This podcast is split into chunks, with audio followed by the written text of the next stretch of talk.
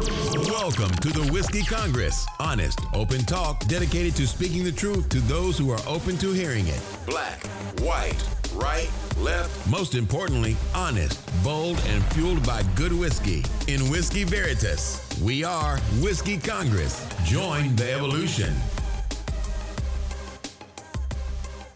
Whiskey Congress is back in session. Steven and I are together on a snowy day in the Cleveland studio.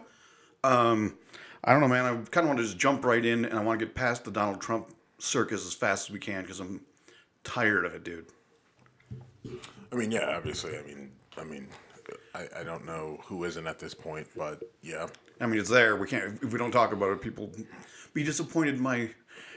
They'll think there's a cure for Trump derangement syndrome that's been injected in me, and we can't have that. But so, in you basically said this last week, I believe, but if I'm misquoting you, I'm sure you'll let me know. But I was asking, like, why is he acting like such a buffoon in court? And I think you said, essentially, he's daring the court to do something. And I never said you were wrong, but I'm now 100% convinced you're right. He's just trying to see how far he can push it like a fucking petulant child, knowing they're not going to just haul him off in cuffs. Right. There's not going to be any consequences for him. You know, they're not going to treat him like some guy from the inner city that's, you know, spouting off. They're not going to, you know, and I've even, you know, and there's a balance, right? Like, what should they do? Because there was a video of a guy who kept talking in court over the judge. And so the judge, like, had his mouth duct taped shut, right? Which was wholly inappropriate. Yeah. You know, and in that circumstance, you know, I blame both the attorney and the judge. Judge should have better judgment, and the attorney's got to do a better job of controlling their client. You know, and I'm speaking from personal experience. I've had very indignant clients where I've been like, "Look, we need a recess. I'm going to take my client outside, and we're going to have a chat." You know, and that chat is get your shit together, shut your fucking mouth. Like, if you want to represent yourself, fine. I'll step away and you can do this shit yourself. Otherwise, they're going to haul your ass to, you know, jail and contempt. And there's not shit I could do for you. So get it together, right? Now, how often did that work? It did. Because, okay. I mean, it's me, right? There's that. Because it was usually not they'll haul you. It was usually like, I'll take you my fucking self, right? And so threatening your client, that's got to be... I mean, yeah, if you go in the rule, that's probably not ideal. But, I mean, like, look, you have to be able to control your client. And now Trump's attorneys are not – they don't have any sort of control over him. You know, they're I'm sure, worried if they're even going to get paid or not for this shit. And they're yes, men and women. You know, his attorney, Lena Haba, or whatever, she's awful. Oh, my God. Like, she is – like, it's embarrassing. You know, she literally can't enter evidence into the record. Like, she just, she doesn't know what she's doing. She's punching, you know, way above her weight class and not doing it well, not landing any of these punches. You know, at one point she has an exchange with the judge. Well, I don't like being talked to that way. Like, no. Okay. Anyway, you know, I mean, like, so it's just, it's just, they're making a mockery of the entire system. The only, I guess... Like, again, the only positive thing with Trump is that he's exposed the system to show how weak and unstable it can be, right? With someone who just says, fuck it, I don't care. And with the money to say, you know, fuck what it, are you going to do? You know, from the time that he, you know, from before he was president all the way to now, you know, he's showing that there is no accountability. Right. Right. And then, you know, everyone who's coming after him, they get so emotionally involved, right, that they don't cross their T's, they don't dot their I's, and they stumble and they fall, right? Fannie Willis down in Georgia, right? Like, so she's got, you know, like, if you're going to go after a guy like Trump on, you know, him not following the rules, then you better have a clean fucking record going after Trump. Right. Well, now she's being brought up on an inappropriate relationship and all this other shit. You know, and people are like, oh, they're going after her because she's a strong black woman. Maybe, you may be right, but here's these are the, like, people get upset with me because I the whole, you know, you're attacking us because we're black, maybe, but that's the fucking game. And you got to play it better, right? Like, that's something that I take from my dad. My dad was like, look, you're going to face bias, racism, and shitty people for the rest of your life. You can't be, and I hate to say it this way, but it's not about being a victim. You got to learn what the game is. You learn the rules of the game. You learn how to move within the parameters that are set, no matter how fucked up or how stacked they are against you, right? And then you attack it from within using their own shit against them, right? You can't just sit there, well, you're not treating me right, you're not whatever. So you got to have all your ducks in a row, right? And you can't complain, oh, well, so-and-so did it. Why? Like, it doesn't fucking matter. You got to walk the straight and narrow, and it's a shitty burden to put on someone, to put on a kid, to put on, you know, an up-and-coming law student, professional, whatever, but that's it. Yeah. You know, so, you know, like these judges and these attorneys that are going after him, like they're just beside themselves because he's not playing by the rules and they don't know what to do, and Trump has exposed that weakness. And then the question is, how do we fix it? Right, and I don't know if you'll be able to fix it in time to, you know, everybody wants to get Trump. I don't know if you're going to be able to fix it in time to get him, right? I don't know where any of this goes, right? I mean, some of this shit that he's in, between 4 cases, 2 of them federal, like one of them is going to bite him. I don't know which one, and I don't know how severe, right? But the reality is that there's going to be a number of prosecutors who are going after Trump that are left sitting there holding the bag, you know, or with empty hand or whatever, right?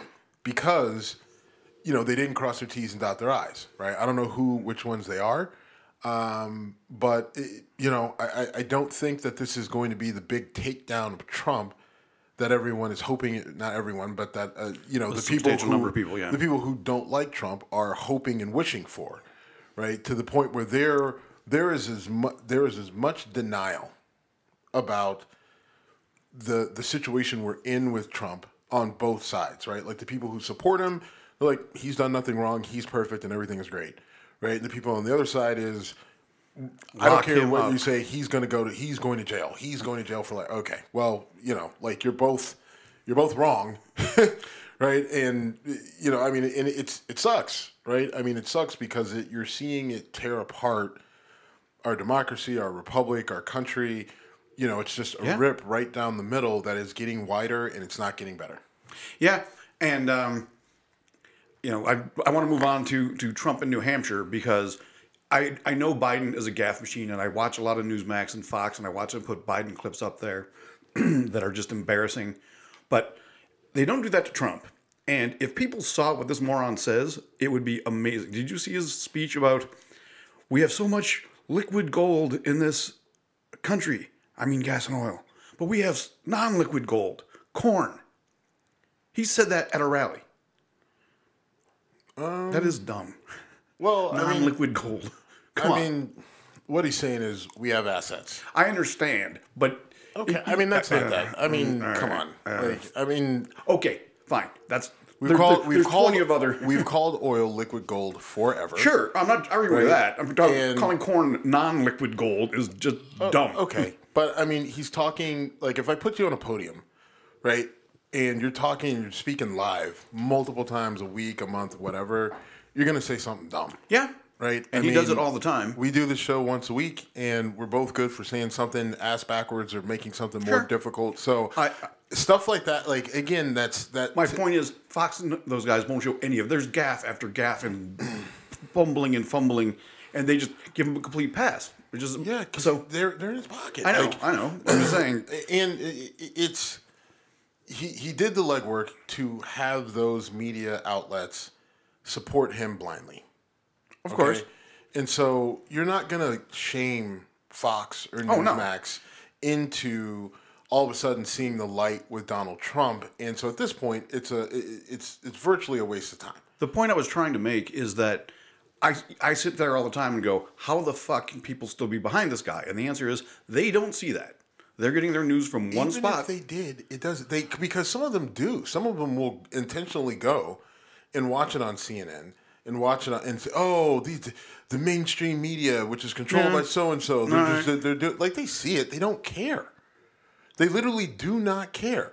You know, I think we are approaching a point where it literally doesn't matter what this guy does. Right? He could piss on a priest and fucking shoot a nun, and they would just be like, well, the priest deserved it, and the nun was...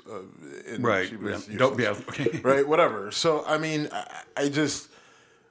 I get it. You got to reference it because it's continuing to happen, but, like, we're at a point now where, you know, we have to start to really dig down, right? Like, you almost have... Some of the shit you have to let go. And you got to get down to what is the main vein of Trumpism, not just Trump himself, but Trumpism, MAGA, whatever. And you have to start to chop at the base, right? If we're getting there worked up over he made a gaffe and Fox didn't show it, you're plucking leaves off of a tree that needs to be cut down at the base and the stump dug out of the ground, and then that stump ground up, and then those shavings burned, right? By the way, I've come up with a term that maybe will be acceptable to you instead of cult. Oh, I'm so excited to be disappointed. Go. Mega cult. Oh, Jesus. Mega. Oh, come on. Mega churches. The priest at a church is speaking to a church. You're saying cult isn't big enough. Joel Olstein talks to a mega church. That's the right word. We are talking about a following that is going to destroy our whole fucking country. There's never been a cult, a church, anything that has literally ripped our country apart and plunged us into a civil war, which possibly takes us into apocalyptic times. So I'm sorry, we're still not there yet with the descriptive word to describe what the fuck is going on. Well, when you come up with something, fine. Until then, it's mega cult coming out of my mouth. Okay. All right, moving on to Nikki Haley and her... I think we left out the part of New Hampshire that matters, which is the fact that their primary is next week. And it's an interesting situation in that Nikki Haley has traction there. Their governor, Sununu, is very supportive of her. He's been stumping for her hard across the state. I know Rand Paul came out and said he was going to go there to campaign against her because apparently Rand Paul is complete. I did not hear that. Okay. Yeah, and then Rand Paul and Sununu got into a back and forth, and Sununu said no one cares what Rand Paul thinks, and Rand Paul says you don't have as many social media followers as I do. I'm like, Rand Paul, you're the same Rand Paul that got tackled by his neighbor. Like, what? Shut up. You also are an eye doctor. Like, you were smart enough to get through medical school, and your response is, I've got more social media followers than you? Holy shit. I don't think he's licensed, though. Isn't that the big thing? I think he was at one point because it was like traveling in something. Well, it was some sort of weird thing where it's not... Anyway, it doesn't matter. Either way. Point being... He's a doctor, and he's bragging about his social media following. Yeah, so with New Hampshire, though, it's interesting because... So Trump wins Iowa going away, right? He wins by 30 points. You know, he gets 51%. They had a very low turnout, but it was because of weather, freezing temperatures, but I'm not sure that much matters. I think more of a turnout, you probably get the same ratio. Maybe he doesn't quite win by 31% and he wins by 29. Point being, he has a commanding lead out of the gate. And, if Nikki Haley can't do something in New Hampshire, then this thing is just about over, right? Because he's going to clean up in South Carolina. He's going to clean up, pretty much everywhere else going down through the Republican primary. So if she, I think he needs 1,500 plus electors total, and he's going to start to rack those up pretty quick if there's not some sort of a tide turn here early. Nikki Haley really, it's a long shot scenario. We're talking... Right. If this were the NFL playoffs and you needed to, you were in the hunt, you would need to win, and then you would need somebody to tie, and you would need somebody else to win who couldn't win. Like, you would need all sorts of shit. A 1-16 team. To upset, a 11-5 team or 11-16, something along those lines. But, in this particular instance, it'll be interesting to see what happens in New Hampshire. I think he probably wins it. Maybe not nearly as wide of a margin as he did in Iowa, but you may be looking at a 10-point margin, and even then the race is over. You know, so him being the Republican nominee is, you know, all but a formality. You know, and I think, you know, we see DeSantis, you know, and likely Haley suspending their campaigns. I would say it's mid-January. I would say by March 1st, they likely are both suspending their campaigns, along with Vivek. Vivek, I think, already has. Did he already? He already did, yeah. He suspended it and kissed up to Trump. Oh, well, yeah, of course. But here's something I heard multiple people say, and I think this is one of a really bad take, is they're saying Haley should drop out now because if she doesn't, she's unlikely to be Trump's pick for VP. A, she's not going to be. And B, who would want that fucking job? Do you want to be the vice president under that guy, given the fact that he, oh, by the way, was encouraging people to try to hang his first vice president? I would hold a grudge on that one. Mike Pence is a bigger person than me, I guess. Yeah, I mean, I think, you know, I think Trump likely goes with Carrie Lake, but, you know, Trump every now and again can screw over people who really support him, right? Right. And so I'm curious to see the direction that he goes. You know, I've heard everything from Tim Scott, who endorsed him today, by the way. Right. To, you know, obviously Carrie Lake. There's one other woman, I'm drawing a blank on her name, but he called her a killer or something like that. Stefanik? Yes. Yeah. I mean, Elise Stefanik, she's put a lot into, I mean, she has sacrificed everything to be, you know, his number one supporter in Congress, right? Like, she just, you know, I mean, she literally, you know, fired someone who said something that was somewhat negative of Trump. So Elise Stefanik has decided that Trump is just, you know, not just her bandwagon, but, I mean, she's riding that engine of that train all the way to hell. You know, so I don't know. I would see her being the most likely. I mean, she's a reasonably attractive woman. That's going to do that. No, I don't see that. Really? Right? I don't think that that's a slam dunk. I didn't say it was a slam dunk, but that's where my money would be. Okay. I'm not sure I would put my money. I don't know how much I would put on that. But, you know, to the point, though, it seems like he's going to lean the direction of going with a woman. You know, I'm not sure what sort of value that gives him. I don't know. I don't think that that's really, especially with the women that he's aligned with, I don't know if that moves the needle for him at all, but he'll try to make it seem as though it does. So, and can we agree, though, that Nikki Haley won't get that opportunity and probably does not want it?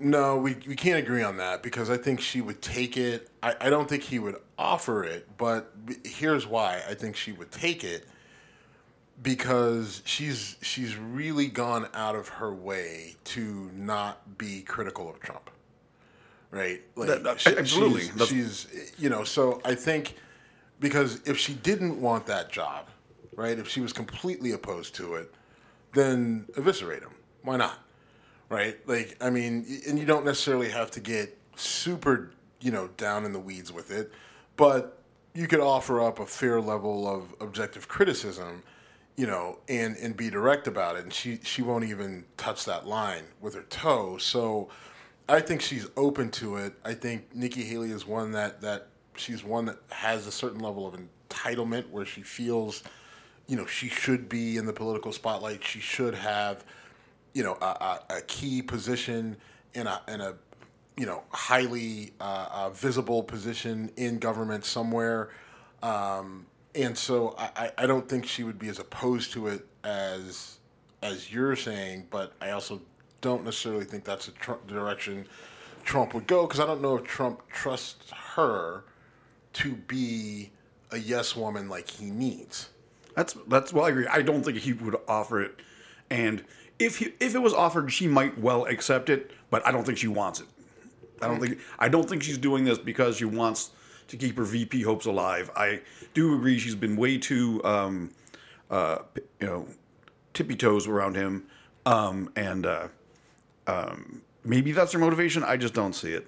Yeah, I mean, her motivation is to be president, right? Right. But she's just like, she doesn't have a chance. Trump has too much of a lock on the party and that base. And so, I mean, I think it's become more obvious to her, but I think she's going to continue down this path until after New Hampshire, which likely after New Hampshire is when we'll see her suspend her campaign, assuming that she loses by, you know, a 10, 15-point margin, right? If it's close, then maybe she sticks around to see if maybe she can do something in her home state, which, because South Carolina would be next. She's going to get blown out of the water in her home state, which, if I were her, I would pull out before South Carolina, save some face of not getting steamrolled in my own state where I was governor. Yeah, that's a bad look for your political career. Right. And she's still relatively young, but when you were formerly a governor, and I think a pretty popular one, yep, and you get just blasted in your own backyard, that's tough. Maybe she's got something up her sleeve in the Palmetto State, but yeah, I wouldn't bet on it. But no, so she also comes out and says, she was asked a question, I don't remember exactly how the question was phrased, but she ends up making the statement that America is not a racist country and never has been. Did you happen to see Charles Barkley's reaction to that? No, but it's a pretty obvious one. I'm going to read an excerpt out of her book, her memoir.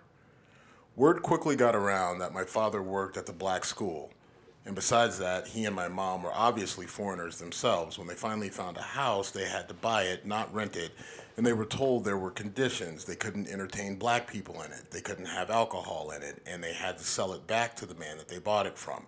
It was located in a nearby town of Bamberg, population 2,500. So she's full of shit. Now, if you know anything about Nikki Haley's history, her family's history, so they immigrated here from India. Her father was a teacher. He couldn't get a job anywhere except for an historically black college. Okay. Right? And that's where he worked. And their family faced plenty of ridicule and racism themselves because they were immigrants from India. But they were embraced by the black community. They said, all right, come on, come with us. And, you know, they were a part and interwoven directly into that community. Someone from the school, I forget the woman's name and her exact role, but, you know, kind of took Nikki Haley's mom under her wing, and that's kind of how she was raised and grew up. So this whole concept that she's unfamiliar with racism and slavery had no impact and all that other bullshit that she's kind of spewed out there, it's all for show. Right, but then she did try to play it both ways, because she then came out and said, I had to deal with this when I was a child, which I'm sure you did. Now, I didn't know she wasn't white until she started running for president. I don't pay a lot of attention to... Well, I mean, that's intentional. Her name's... She married a white guy. Last name's Haley, right? Like, she's gone by Nikki, you know, most of her political career. Her actual government birth-given name is Nimrata. Right? I mean, you know, she makes sure that her hair is done so it doesn't get, you know, too kinky and you don't see it, right? Like, she stays out of the sun, right? Because she tans and she tans dark, right? Like, so she intentionally goes out of her way to whiten herself and fully assimilate as white. And she kind of dabbles in the world of being Indian, Asian, whatever, when it's convenient, maybe less so than a lot of other people who do the same thing that she's done. Which, okay, that's fine, right? But there is a certain reality that you know, and you're being very insincere and dishonest when you say some of these things that you haven't seen, that you don't believe exist, and that America was never a racist country when you've, in fact, directly dealt with it, right, at a very personal level with your own family. Your own family, right? And your town, small town in South Carolina, probably. Exactly. Plenty. I mean, you flew the fucking Confederate flag when you were growing up. Right. I mean, why did you were governor and you took that flag down. Why did you take it down? Because a white supremacist kid walks into a church and slaughters 9 people in a black church. Right. And you made the move. You yourself said, we got to take this flag down because of what it represents. Right. So again, the hypocrisy and the flat-out lies that she is telling at this point, to me, like, I had kind of hopes for her. I had waffled on her, like she waffles on everything. You know, again, she's another one. She's got the chops if you look at the resume. But this groveling for Trump has completely destroyed so many people. She is the next one on the list. Ron DeSantis is another one, right? His campaign has been an unmitigated disaster from start to finish. He's a guy that I thought was very dangerous, who could, again, resume says he's got the chops for it, but you know, the way he ran his campaign, I'm not talking to the liberal media. I'm only talking to conservatives. Okay, so you want to avoid any sort of contention or cross-examination. All right. So what you're, and when you say that, right, it's not only avoiding, you know, hard questions from the other side, but it's also literally sending a message that I only want to be held accountable by this group of people who watch this news. Right, I have no accountability whatsoever to progressives, liberals, Democrats, whatever you want to call them. I am only accountable to, you know, mostly white conservatives who watch Fox News, Newsmax, whatever, and that's all I'm going to focus on. Well, Ron, you did that. You sold your soul. You buried your state, right? Insurance, house, home insurance rates in Florida are through the roof. You literally can't get a house insured in Florida unless you are paying absurd amounts on your premium. Right, and that's not completely his fault. It's because of the hurricanes, but he's done nothing to combat it. He spent so much time out there trying to, you know, kiss Trump's ass and you know, make a name for it and do all this other stuff for president. Your state's going down the tubes. Your, you know, your presidential campaign is done, and what do you have to show for it? Right, all this, you know, all this anti-woke, right? Everything out of his mouth was woke, woke, woke, woke, woke, woke, woke, woke, woke. Right, trying to appeal to the base, appeal to the base, appeal to the base. Where did that get you? Right, got you fucking spit roasted in fucking Iowa. The funny thing is, the one left-leaning appearance he made was on Bill Maher's one-on-one, and he actually came off as a reasonable, logical person for 12 minutes. And then he put that shit away and went right back to doing what he does. And being him in the fancy white boots. When you were bringing him up a year ago, I was genuinely thinking, well, you got this. I mean, this guy is going to be the one. He's Trump without the baggage, and he is just so uncharismatic. And when he's trying to play a role, he sucks at it. And there were plenty of people who told me that, right? Social media and people who, you know, live in Florida, people who work in politics around, they're just like, he's so bad, you don't understand. Like, he should be the one, but like he is going to. And like, think about it. DeSantis had the most money out of any. He had more money than Haley and Christie fucking combined. Right, like to do, you know, Christie didn't put a ton into it, right? But I mean, he had fucking buckets and buckets of money, burned through all of it with just a horribly ran campaign. You remember the ad he did with like the sweaty dudes working out, I forgot, and the lasers and the weird music. Yes. I still don't know what the fuck that was. I had forgotten that, but that was classic. But it's just like, what is this? And now, and it's just, oh, my honestly, God. The first time I saw it, I thought it was a joke. It was kind of too. It was kind of like the Trumpy Bear thing. Like, okay, this isn't real, well, but it is. That was totally real. Oh, they both. So was, but they both were. I know. Right. I was like, what? But when I first saw them, I was like, no way. No, this is a joke. This is not quite Saturday Night Live stuff, but it's pretty close. And no, he and his team put this out. It ended with, I'm Ron DeSantis and I approve this message. And wow. Yeah. So, you know, I mean, and everyone thinks that Trump's the savior, right? They're just like, oh, well, you know, Biden's been in office, so we've got this crazy inflation.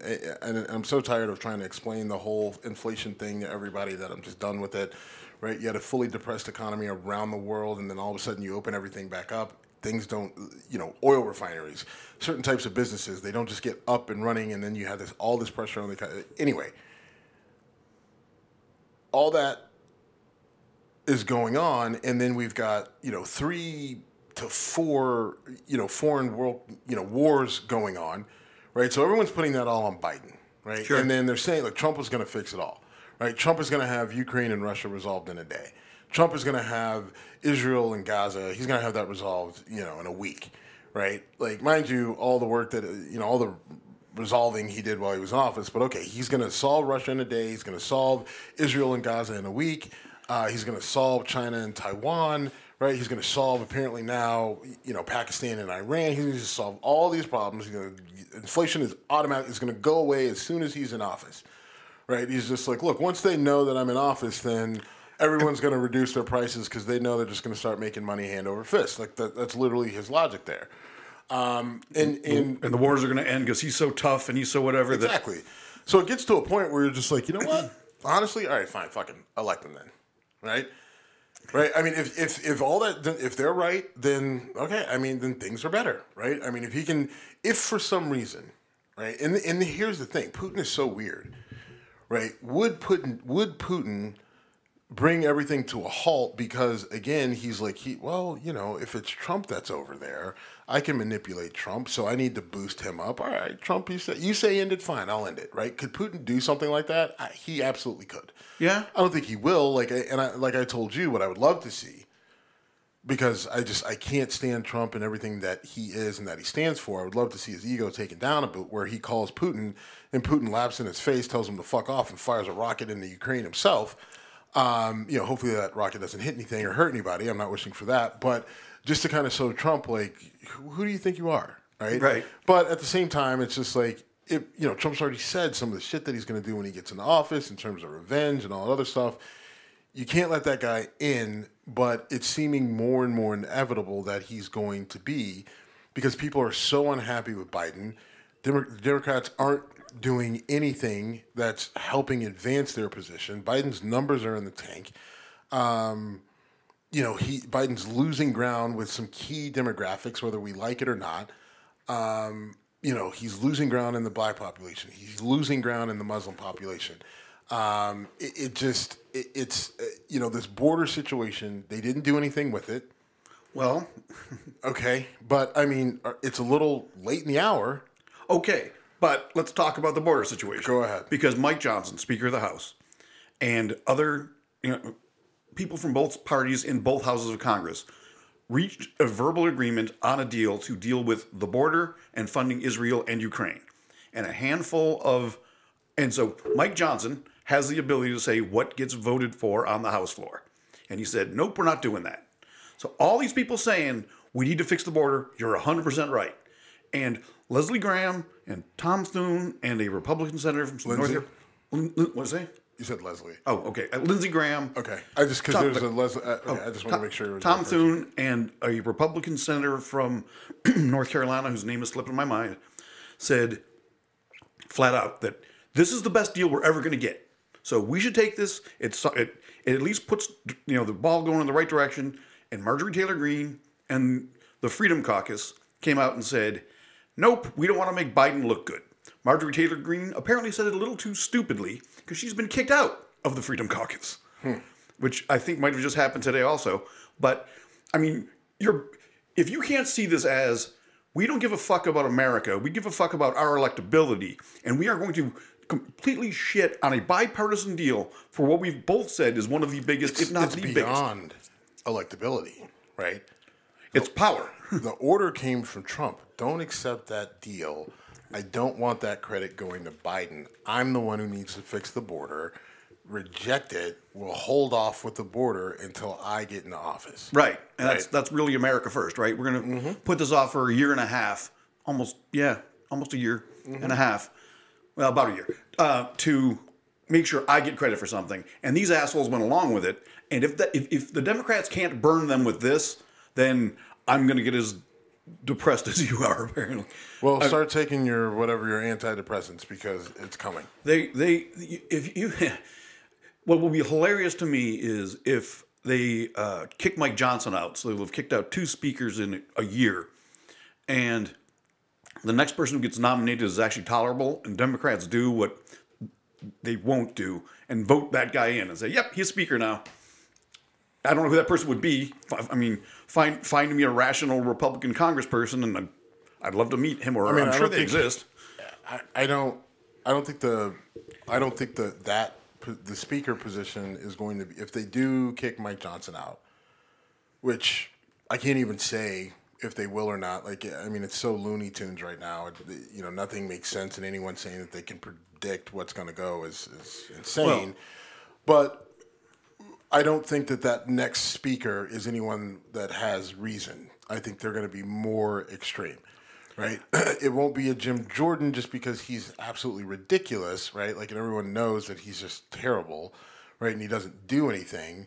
So I don't know who it's going to be, but it's not going to be a more reasonable person. I think I can tell you who will go for it, and I know you're going to tell me I'm fucking crazy and he won't get it, but I think Dan Crenshaw would go for it. I don't. Okay. I mean, you know what? I don't know. Maybe. Right. And he is a sane human being. I've heard him speak in long form multiple times. He is not. I don't agree with the guy on essentially anything, but he's not delusional. He doesn't believe God is the one who's guiding his decisions. By the way, did you see the reporter trip up Mike Johnson? Mike Johnson was claiming God chooses our leaders, God chose Trump. And someone said, a reporter asked him, so did God choose Biden? And he went, well, God chooses our leaders. He's our leader. So you can't even say the fucking words, but you did. This makes my brain hurt. I understand. Okay, Asa Hutchinson out of the presidential race. I don't think many people remembered that he was in. Why is he on our board? He's on our board because the White House press secretary literally said what you said. I didn't know he was still in the race. And there was a bunch of reporting, which, by the way, I thought he had dropped out as well. But Biden thought that was kind of came off as disrespectful and snarky and actually called him up and said, hey, I'm sorry about this. Excuse me. And Asa Hutchinson replied, I appreciate the call. It wasn't really necessary, but there was a rare moment of civility, and I wanted to get talked about. So, Israel and Gaza is still going on. That's not. I mean, a phone call was made. Okay, it was civil. I guess. I mean, we're gonna report if they shake hands on camera. Right, if we see him walking down the hallway and Joe Biden pats his ass. No. Well, actually, if he pats his ass. That would be talking. But no, the difference is he didn't. This isn't it was not a publicity stunt. It only got out because I don't know how it got out, but it wasn't like they made a showing of it. They didn't have a Rose Garden handshake. This is the thing that you don't get. Maybe you do get it. I don't know. A lot of that shit goes on every fucking day. Sure. Every day it goes on. So much of this is for show, right? A lot of these people on the right and on the left are not who they purport themselves to be in the media, on social media, right? All right. Take Matt Gaetz, for example. Matt Gaetz talked up whoever that guy was with the Buffalo thing that got from January. Jacob Chumsley or Jacob whatever. Whatever, yeah. Matt Gaetz talked about that guy, called him a true patriot and all this other stuff. Then they were at the same event, and then there's video of the guy, of that Jacob guy going up to Matt Gaetz like, hey, brother, yeah, MAGA, MAGA. And Matt Gaetz couldn't run away from that guy fast enough, wouldn't make eye contact with him, went out of his way to avoid that guy at all costs. Why? Because Matt Gaetz knows the guy is a fucking clown, but he also knows that he's a lightning rod in the media, so of course he's going to talk him up. But you get him in person, it's like, ooh, gross. I don't want to get a picture with you. Right, I don't want to touch you, I don't want a picture with you, I don't want to be seen talking to you, you're a fucking idiot, right? And what I mean by that is they're going to show you one thing on TV that is just ridiculous and makes no sense, but then... everybody's shaking hands and jerking dicks in the background, right? And behind the scenes. So the idea that this happened to me, that's not news. That's typical, and it shows you what we're dealing with. Okay, but then my counter to that would be, you're saying it happens. It happens all the time. It doesn't get reported all the time because it breaks down that. Excuse me. It breaks down the narrative you were just saying that. These guys actually. This got reported on purpose. Okay. Biden did it, and then it was like, all right, get that out there. Okay. Right. I mean, so I don't know. I'm not giving you credit. I'm not patting you on the back. You made a phone call. I don't care. Right. Again, that phone call isn't going to stop the fact that our country is fucking going down like the fucking Titanic. Right. We need. We need funding. We need laws made. We need laws repealed. We need shit changed. We need weed legalized. We need all sorts of shit going on. Jack and Ass having some phone call because the press secretary didn't know that Asa Hutchinson was still in the running, which no one else did because Asa Hutchinson got negative votes somehow in Iowa during the caucus. I mean, come on. All right. Well, sorry for trying to say something positive in our political world. Don't do it again. No promises. Yes, Israel and Gaza is still going on. And now I don't see how Israel can even deny that their goal is utter destruction. They're not. Benjamin Netanyahu came out and said, basically said, look, I've told the U.S. there is no state for Palestine, and we want everything up to the river, right? So they're destroying everything. I mean, they're schools. Literally blowing up I think there were 3 major universities in Gaza. They literally blew them up. They used landmines to blow them up, Right? Not just kind of... No, they I think you sent me the video, and it was like, this is annihilation. Right. Like, I mean, it's gone. Right? Like, I mean, they are literally just wiping out everyone there. And what's crazy is there are people out there, yeah, totally justified. October 7th, this is what happens. Fuck around and find out. It's like, okay, now, here's the only thing. As a United States citizen, born in America, all I know, right? I'm an American boy through and through. As much as I hate what's going on there, it is wrong in every sense of the word, right? It's a little bit pot calling the kettle black, right? Sure. Because Japan came over with a bunch of planes, bombed Hawaii, bombed Pearl Harbor, and then we went back and we dropped a nuclear bomb. Two of them. But that was a declared world war. Okay, Jim, but Hamas, October 7th, goes in, rapes, pillages, kills, right? You know, a few thousand people. Israel goes over and has killed 30,000 people, wiped out pretty much. I saw a stat that they've taken out 200,000 housing units. They've taken out every major university. They've taken out schools. They literally blew up a hospital. They blew up a hospital, yes. Multiple hospitals, right? People may or may not have still been in those hospitals. So did Israel drop a nuclear bomb? No, of course not. They're too close for that. But I mean, this is the next damn closest thing. Like, if you've seen the overhead shots, yes, and the places, yes, you know, you've had over a million people, you know, that have had to flee the entire area, and there are people like, hey, this is supposed to be a safe space. There's no place safe. There's no place safe for women, children, elderly, ill, sick, whatever. There's no safe place for them. Avoiding bombs, and we know that the IDF has no problem killing anyone because they killed their own fucking hostages that were running out with no shirts and no weapons with a white flag saying, hey, the good guys. And the good guys were like, hey, dead guys, we just killed you. I think a better analogy, though, would be 9/11. I think comparing October 6th to 9/11 is a more apt analogy. Sorry, October 7th. We didn't carpet bomb Kabul to nothing. I'm not saying we were perfect in how we handled Afghanistan. Believe me, 20 years later, we finally got out. But we didn't just say, fuck you, Afghanistan. Wherever there might be Al-Qaeda, we're just going to bomb. We're going to nuke all those things. We did not do that, which is why it took us 20 years to deal with what we did. And it didn't go great. But I don't think... Was that a better comparison? It's a better comparison because of the nature of the event and the nature of the response. We didn't level... No, it's not. It's your comparison of the U.S. fucking up, right? No. Doing the wrong thing is Pearl Harbor, and then we dropped a nuke on fucking Japan, right? Like, the responses are not comparable in any way, shape, and form. That's my point, is we didn't do the nuclear... When 9/11 happened to us... So you're trying to pat us on the back for the way we handle Afghanistan? No, I don't understand your point. Your point to me, at least the way I took it, was Israel is doing this, and we can't say shit because we did what we did to Hiroshima and Nagasaki. Yes. I'm saying that was part of a world war. We were getting constantly attacked. It was how many people are constantly attacked? What are you talking about? In Japan, in the Pacific Theater? Oh, World War II? With Pearl Harbor. But what I'm saying is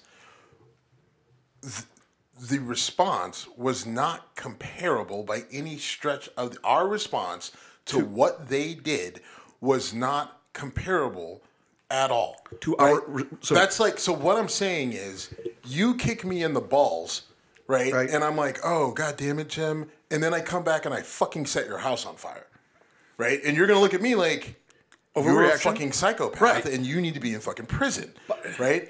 And so, like, what Israel is doing to Gaza and the Palestinians is no way compare or makes any sense, right? Because they're not responding to October 7th. What they're doing is saying, we've wanted to get rid of all of you ingrates for all this time. And now you've given us a reason, so we're wiping you all out. We don't care if you live or die. We're annihilating every single aspect of your life. And I'm saying... Period, point blank, the end. And I'm saying the nukes in Japan is not an accurate comparison, because that was a war it was a war, not a response to a terrorist attack. It was against the established government that we were fighting against. We didn't bomb Tokyo. At that point in time, we technically were not engaged in that war. When we nuked them? Well, when they came over and bombed us, right. Yes. And then 4 years later, we nuked them. Yes, in response to that. Well, in response to we have to either invade and lose hundreds of thousands of Americans or send this message to Japan like, we've got this nuclear thing, don't make us use it. Okay, here's one, not enough, here's another, okay. And they said, I mean, look, I'm not trying to dismiss what happened in Nagasaki and Hiroshima, actually exactly what you're doing. I'm saying your analogy is inaccurate. Because if Pearl Harbor doesn't happen, we're not dropping those bombs on Japan. I understand, but when Pearl Harbor happened, we declared war on Japan. They were already at war, and we tried to end the war. October 7th happened. Israel declares war on Hamas. On Hamas, right? And then they kill everybody, right? So if we would have nuked Seoul, Korea, in response to Japan. So we're just like, because Hiroshima wasn't Tokyo, like it's just like not that big of a deal? You are totally twisting my words. I'm not. These are your words. Well, they're getting recorded. I'm saying comparing the nukes in response to trying to win World War II and Israel's response to Gaza is total apples and oranges. Okay. Well, we disagree. All right. Okay. It's not a disagreement. You're just wrong. Okay. I know you feel that way. And all right. So, but back to the thing I've been saying for way too long now, that I fear that we are on the verge of World War III. Well, now Iran and Pakistan are trading missiles. And so we've now got us shooting into a sovereign country to defend merchant vessels in Yemen. In the Red Sea. In the Red Sea. We're shooting into Yemen. We got Iran and Pakistan heating things up. Israel, Gaza, we just talked about. Ukraine and Russia is still going on. When does it officially a world war? How many countries have to be in it? I don't know. To be honest with you, I don't either. I don't know when the. I don't know who makes that declaration. I wasn't here for the first two, so I don't know. I wasn't either, which is hilarious. I wasn't. I'm just saying we weren't here for the first. I don't know how you get that designation of a world war, but it's just like we're close. Because we've got 1, 2, 3, 4, 5, 6, 7, 8, 9. I mean, you got involvement of 9 different countries in some way, shape, or form. I think the only way it becomes officially a world war is when multiple countries band together and basically, it becomes two sides. World War One started. There was a Austria-Hungary, Germany. That war ends. World War II, same thing. Only you throw Japan into the mix.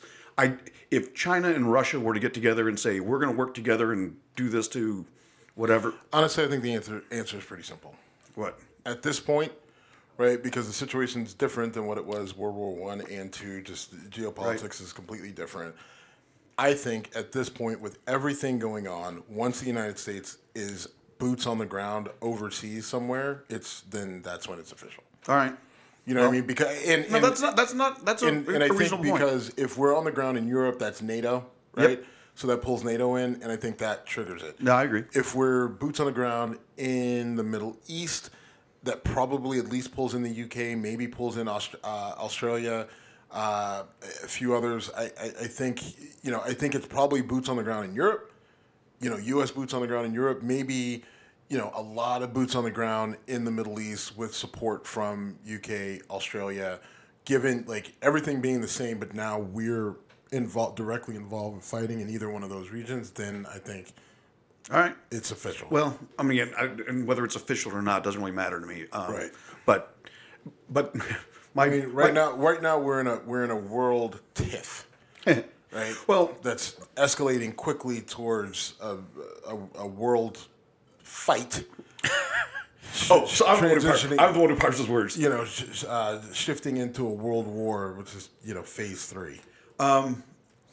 So you were talking DeSantis and the whole woke thing. I watch a lot of Fox News. And they did two stories. One of them is an 8-year-old boy in California.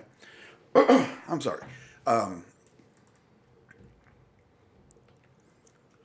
So anyway, a couple stories I saw an 8-year-old boy paints up... Hold on one second. Yep. So Israeli officials have notified the Biden administration and U.S. defense officials that a military campaign in southern Lebanon is imminent if an agreement with Hezbollah regarding UNSC Resolution 1701 is not reached.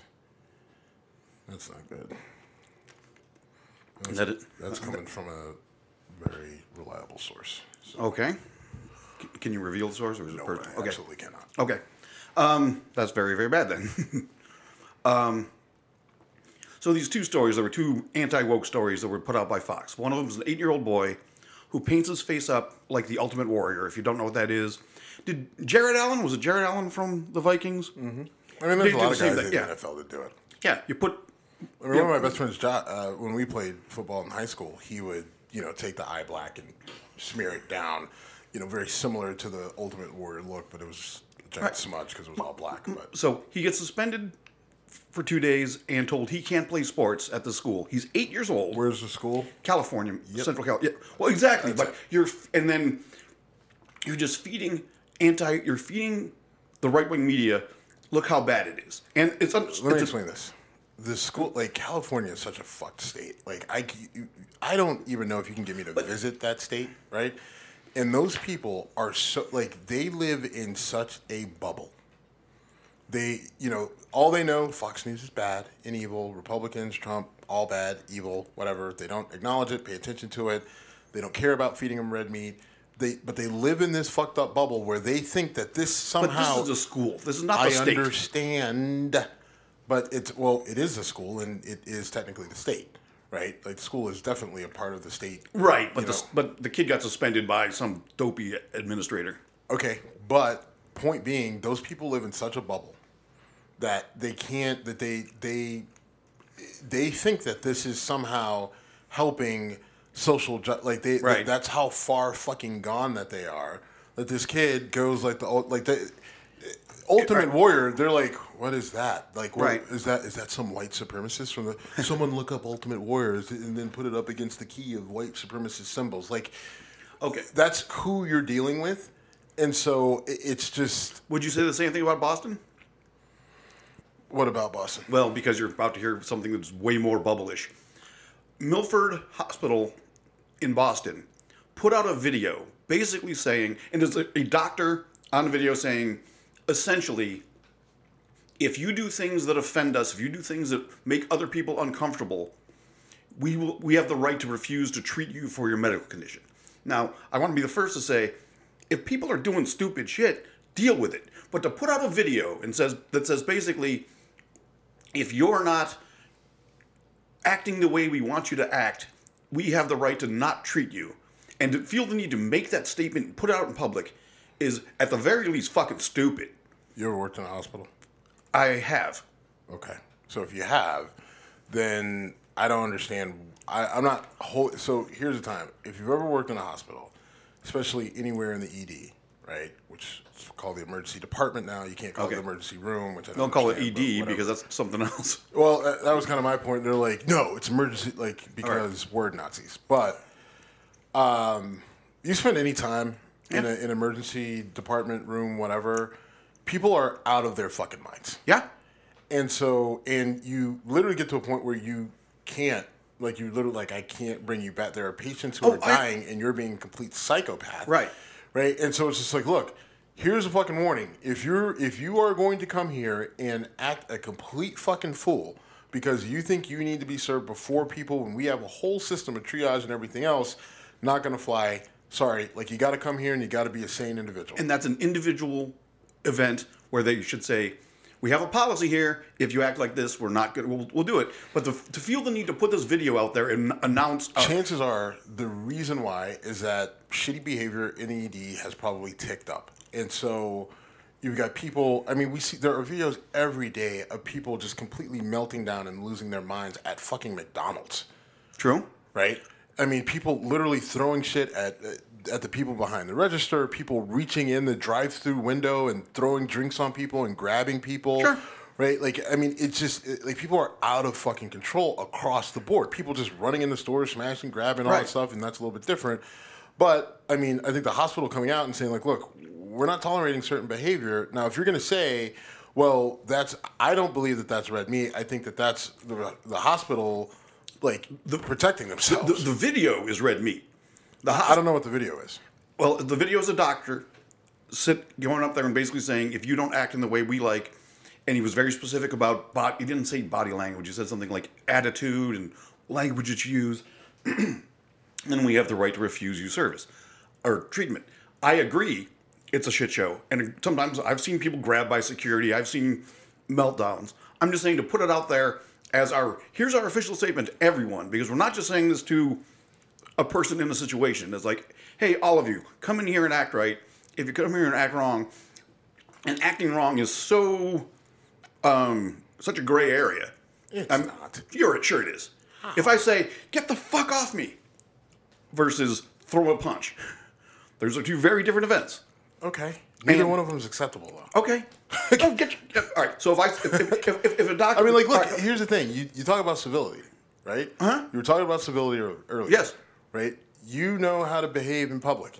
You know certain things are acceptable and unacceptable. Yes. Like, you don't need someone to be very specific on what you can and can't do. You know not to sit there and yell at a nurse and tell her to go fuck herself because she tells you that you need to drink less.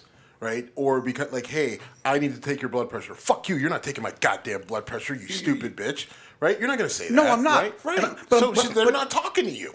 Well, I know. But I'm saying, when you put this stuff out there and throw it on your official website, hey, we're invoking a... So if they didn't do a video and they just put out, like, a memo, that's okay. But because it's a video, that's not okay? Yes, and because it's feeding...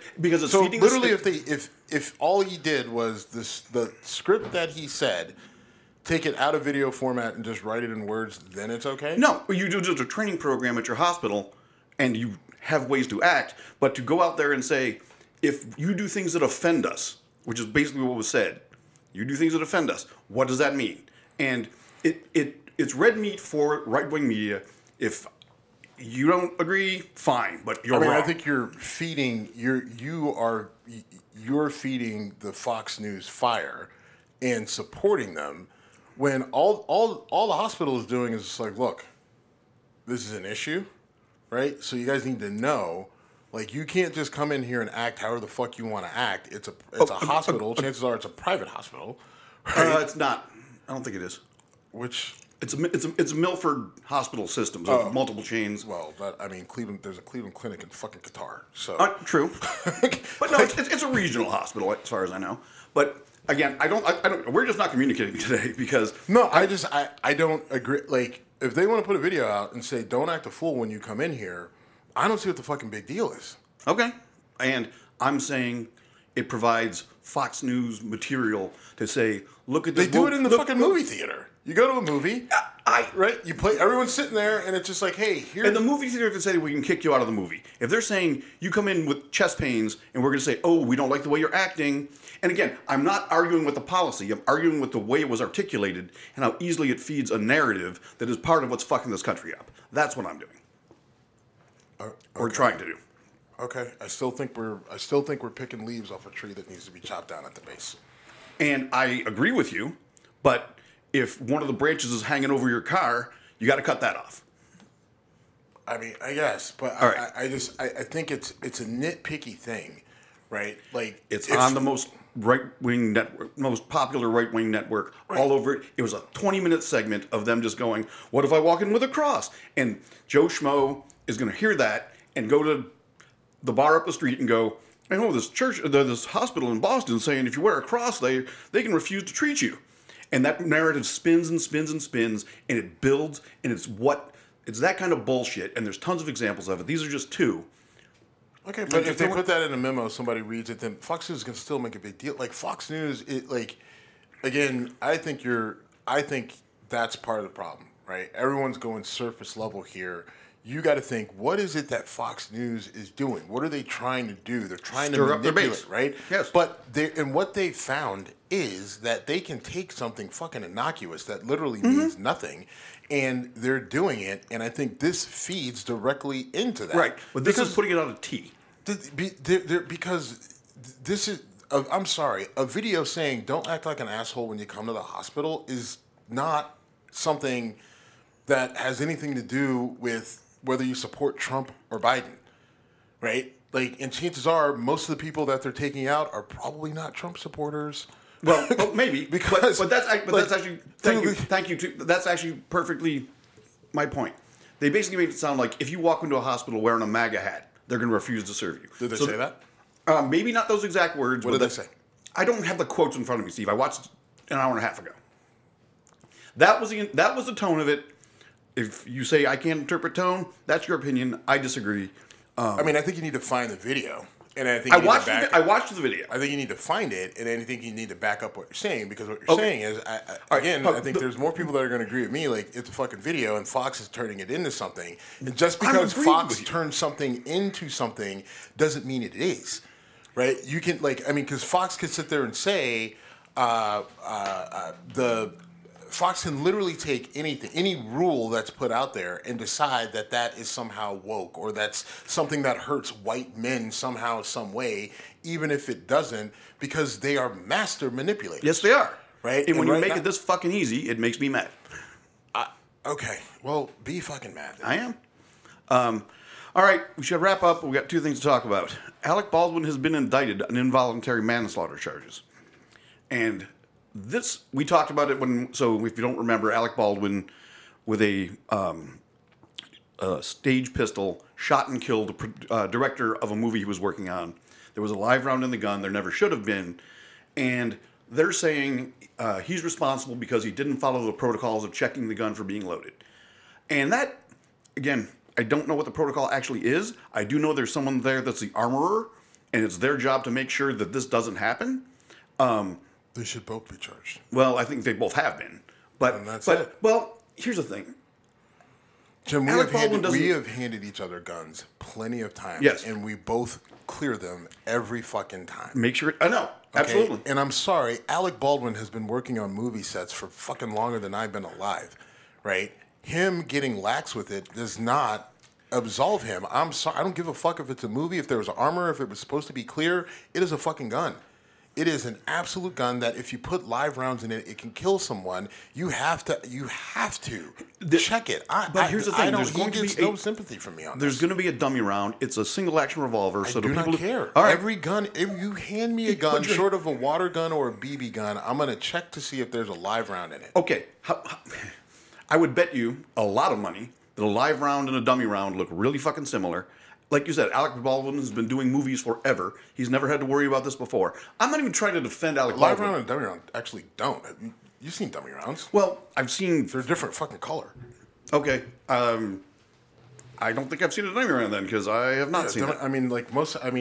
Dummy rounds, they're usually like a maroon color. Sometimes they're blue. Sometimes they're orange. But they make them that way for a very specific reason, so that you know that it's a dummy round, right? So, it's a revolver. So I look in there and I see brass on the back end. I'm like, hey, somebody made a mistake, right? And it was a revolver. It's not like it's that even hard of a check. Well, right? It's a single action revolver, so you got to flip the gate open and spin it around. You pull the thing out, you pop it out, and it's just good. But the cylinder doesn't pop out on these guns. It's a single action. Oh, right. So it's much more... I forgot, it's a Western still. But, right. Come on, let's not act like it was a fucking labor of love for him to check to see the rounds in there, because I agree to your point. I don't agree. Like, live rounds and dummy rounds don't look anything alike, right? So you and again, if you're going to be working... You've been on movie sets. I have not. I've been on movie sets, right? And I've seen a lot of different firearms and munitions. Right? I've seen a lot of firearms and ammunitions, but I've never done a movie set. So I'm sorry that he'll go to trial. We'll see what happens. Yeah, I don't know. Involuntary manslaughter is no joke, though. It is not. But killing somebody, killing somebody, exactly. Right? Exactly. Like, you killed someone. I don't have any sort of sympathy for him, and I can't, as a supporter of the Second Amendment, as someone who believes that most of these gun laws are ridiculous and absurd. The one thing I hang my hat on is that if this country were to go the way that I want, with less gun laws instead of more, then the one thing we have to hang our hat on is gun safety. And we can't we can't falter or waver on that because it's Alec Baldwin on a movie set. That's not why I would suggest it. I'm just saying, you know, this really comes down to what was his level of negligence. And I'm saying checking a single action revolver is not as simple as, okay. So because it wasn't simple, he shouldn't have done it? You're really putting a lot of words in my mouth today. I'm not saying that. I'm not even saying whether he should or shouldn't be convicted. I'm just saying it's not as simple as he's the one who was supposed to check on it. It's, I wanted to report that it was that just came out today. Yeah, it's out there now. He's been indicted, but what I'm saying, this is what I'm standing on. Someone hands you a gun, right? And you know that you're in a scene where you're going to be aiming that gun at people. You have a responsibility to check it and confirm. I don't care how long you've been working on movie sets, whether it's a day or 40 fucking years. That part, Will Smith is a perfect example, right? There's a clip, a behind the scenes clip where they were Suicide Squad. Or? Yeah, looking at the guns for Suicide Squad. Nope, sorry, Bad Boys 2. Okay. They were looking at some of the different weapons for Bad Boys 2, and you know Will Smith is looking and they're talking, and then some guy goes and oh, look at this one. He picks it up and he flags the shit out of Will Smith. And by flag I mean picks the gun up and points the barrel at Will Smith. And Will Smith immediately slams him down, right? Takes the gun from him, checks it, clears it, and then puts it back on the table. They're prop guns for the movie, right? Which is what this was as well, right? So, yep. But Will Smith said, fuck is wrong with you? Yeah. Well. Gun safety 101, motherfucker. I think he literally said gun safety 101. No, I agree. Look. Right? And so what I'm saying, that needs that. If that's not the standard, then we got a fucking problem. And that clearly wasn't the standard on that set. And not only did we have a problem, someone ended up dead. Another person ended up shot. So we can sit there and say, oh, well, because it was single action, it was tough. No. Whatever. But what I'm saying is the standard needs to be, you got to check that thing to figure it out, right? So if you hand me, oh my God, I was just looking at this gun today. It's an Israeli gun, but the issue is that on this particular gun, right? It would be a pain in the ass to check and clear it just because it's like a bullpup, 5.56, and so you got to, so. They're talking about that gun. No. So, but I'm saying no matter what you have to do, you have to check it. Right, and then so before, when you start filming, right, and it's whenever guns are going to come into play, whenever they first introduce guns on that set, what needs to happen, now whether this happened or not, I don't know, but I'm just saying what needs to happen is, I don't care who you are, first day on the job, or you've been on the job for 50 years, we're going through gun safety, right? Oh, agree with that, for sure. That has to happen. You need to understand, this is what the dummy round looks like. This is what a live round looks like. The other thing is, there shouldn't be a live round on that set. That is 100% right? Agreement on that. Other than whoever is working security, and that shit needs to be on that person and that person only. And that's not going to be going into a single action revolver because that's going to be a 40 caliber or 9mm. Exactly. Not, right. But 40 caliber or 9mm? Most security guys will carry a 40 cal or a 9mm. Yeah. And that was all. I was like, that's a different bullet. Yes, it is. 40 cal 9mm. You can mix them up. But no, you can't, by the way. No, you cannot. That was a joke. That was a joke. Yes, I own both of them. It won't go in. Or worse yet, it will. It'll stovepipe and then... that would be awful. Yes. All right, real quick, NFL predictions. I'm not going to predict the Bills game because I don't want to jinx anything. What do we got? We got Tampa and... So you got Tampa and Detroit. In Detroit. Yeah. Both those teams look really fucking good. Detroit. Okay. Detroit at home on that track. Crowd's going to be crazy. Baker's done what he's needed to do to get a contract. I don't think that they will be able to muster enough offense to compete with Detroit. Detroit might get slowed down a little bit because Tampa's just going to blitz like crazy, right? Tampa's blitzing at 48% of their snaps on defense. So Tampa's going to bring pressure. Jared Goff doesn't like pressure, but Jared Goff can also, when he decides to, stand in there and deliver sometimes. And when he does, it's usually when big plays happen. So I think... It may not be a high-scoring affair. I don't think it'll hit the over, and I'm not sure what the over-under is, but I don't think it'll go over. They may be able to hold Detroit to 24 points, but I don't think Tampa's going to be able to score enough to keep up. Like, their offense just isn't, like, they don't run the ball well enough. Baker's good, but, you know, if you can't run the ball and he's forced to throw into a flooded zone, it's just going to be tough. So, you know, I'm going to Detroit. And by the way, I want to say I was not going to pick Buffalo and KC. If you want to, feel free. I won't try to stop you. So you've got Kansas City traveling to Buffalo. Kansas City looked better against Miami, but I think Kansas City's offense still has problems. I think Miami kind of was just out of their element because of the weather. And, you know, Kansas City's defense is good. It's very good, but their offense is still not quite there. And Miami just really couldn't get anything going enough to where they could really kind of just compete with Kansas City. Buffalo's a different animal. So, I mean, I think that Buffalo's defense ends up, you know, being able to. We're banged up, dude. You are, but still at the same time, like you've got your key pieces in there, you know, which is your defensive front. You've got your linebackers. I don't think that Kansas City is really going to be able to muster the offense. Like, Pat Mahomes is Pat Mahomes, but I think that the Kansas City offense is suffering from Eric Bieniemy being gone. I think they're suffering from not having a reliable receiver like Juju Smith-Schuster. I think they're regretting not re-signing him. You know, they're not running the ball all that well. You know, they're missing, you know, they let their offensive line, I forget the big tackle who they let go to Cincinnati, but they're missing him. I just think that offense is not going to be able to do what they need to do to keep up with Buffalo.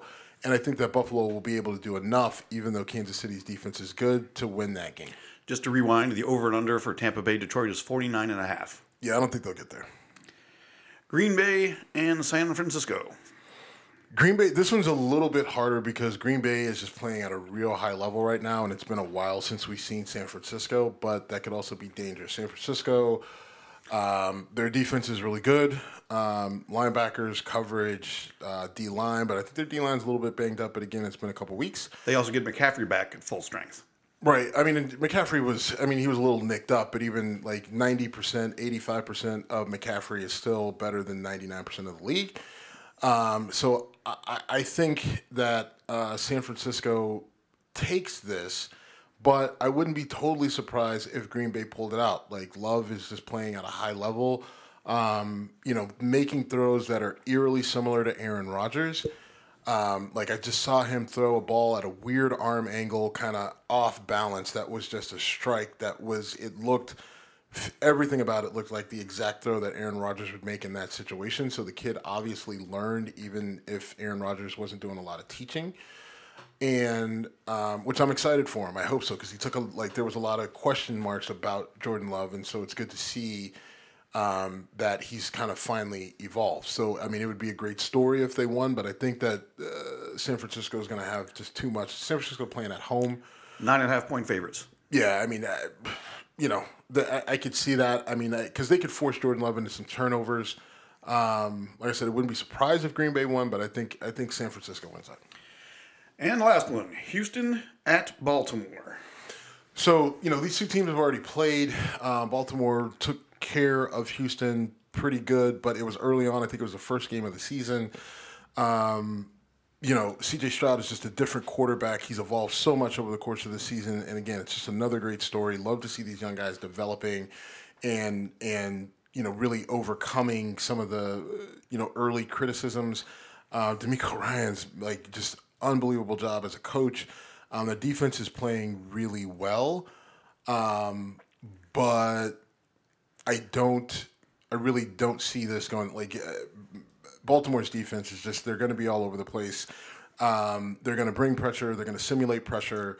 They're going to really put C.J. Stroud in some tough positions, and I think that Lamar Jackson is probably just going to be too much for them to handle because of what he can do with his legs, and they may actually get Mark Andrews back, which will be interesting because he's been out with an ankle injury. So I could see, I think that Baltimore wins this. I think it's, you know, Houston will hang in there, but I think Baltimore wins this, and you got Baltimore and Buffalo in the AFC Championship with Detroit and San Francisco in the NFC. I don't mind that. I've watched a bit of C.J. Stroud with Houston. I watched him a ton in college, obviously. And that guy's accuracy is just amazing. And for him to get that good that fast, and I don't want to get into this now, but that team is good now and poised for the future based on that trade with Cleveland. Shit ton of draft capital from Cleveland still. You know, you got to, you know, Carolina's got to be kicking themselves. But, I mean, yeah, like Houston definitely is a team that will, you know, could be a problem for a while, the way that they're set up. You know, their receiving core is strong. I mean, they lost the one kid due to injury, but Nico Collins is still a monster. Tank Dell was the one that they lost. You know, they've got a good tight end. Their running backs are solid. Like, they've got Singletary, who was in Buffalo, who, you know, has really kind of found his groove there. And I think mostly because they give him the ball. They give him an opportunity to run where that wasn't happening in Buffalo. But now, oddly enough, this year, second half of the season, Buffalo was, like, leading the league with rushing attempts, right? Right. Because they finally, you know, they got rid of Ken Dorsey. And then they're just like, hey, we need to run the ball to take some pressure off of Josh. And they've done that. Josh is still running the ball, but because they're running the ball more, it's just opening things up for that passing game, and Josh Allen is just too good. You drop 8 in the box, and he's going to find the open guy. This is a sincere question. With the Steelers being Baltimore's biggest rival, how tough a place to play is Baltimore compared to Pittsburgh, Green Bay, Buffalo, Kansas City? So for the Steelers, for whatever reason, the Steelers have the Baltimore Ravens number. You know, we've you know, I think our record against Lamar Jackson, I think he's only beaten the Steelers maybe one time in his career to this point. I really meant the crowd. Like, but in terms of the crowd, like, I've been to a game at Baltimore. I mean, like, they're crazy. But the one issue though, you know, it's an outdoor stadium. Yep. And it doesn't hold noise quite like Kansas City, right? It doesn't quite hold noise, even like a Pittsburgh to a certain degree. It gets loud there, no doubt. I mean, it's loud in every stadium, but I'm just wondering, it's not. I think it's not the next level. It's not the top five. I don't personally think it is. But at the same time, with Baltimore though, it isn't the crowd. It's the team. It's that pressure. Yeah. That pressure that the defense puts on you. It's the stress that Lamar Jackson puts on you. Because you think you got him, he gets out, and then he's able to make a play, you know, and turn what should be a 5-yard loss into an 18-yard gain with his legs, which should be a sack that he turns into a 20-yard gain with a pass to the tight end or, you know, a receiver leaking out. So, I mean, it's hard because of the pressure that the team puts on you. I think the crowd in that particular stadium is secondary. It's a hard place to play. I don't know if I put it in the top 5 hardest places to play. But I will say the team, and Harbaugh, his coaching, and everything else is what makes it really hard to play because they just play different at home. And they're good on the road. They're a different animal. They are a different animal at home. All right. Well, that wraps us up. We are at Whiskey Congress on Instagram and X, a.k.a. Twitter. And we're done.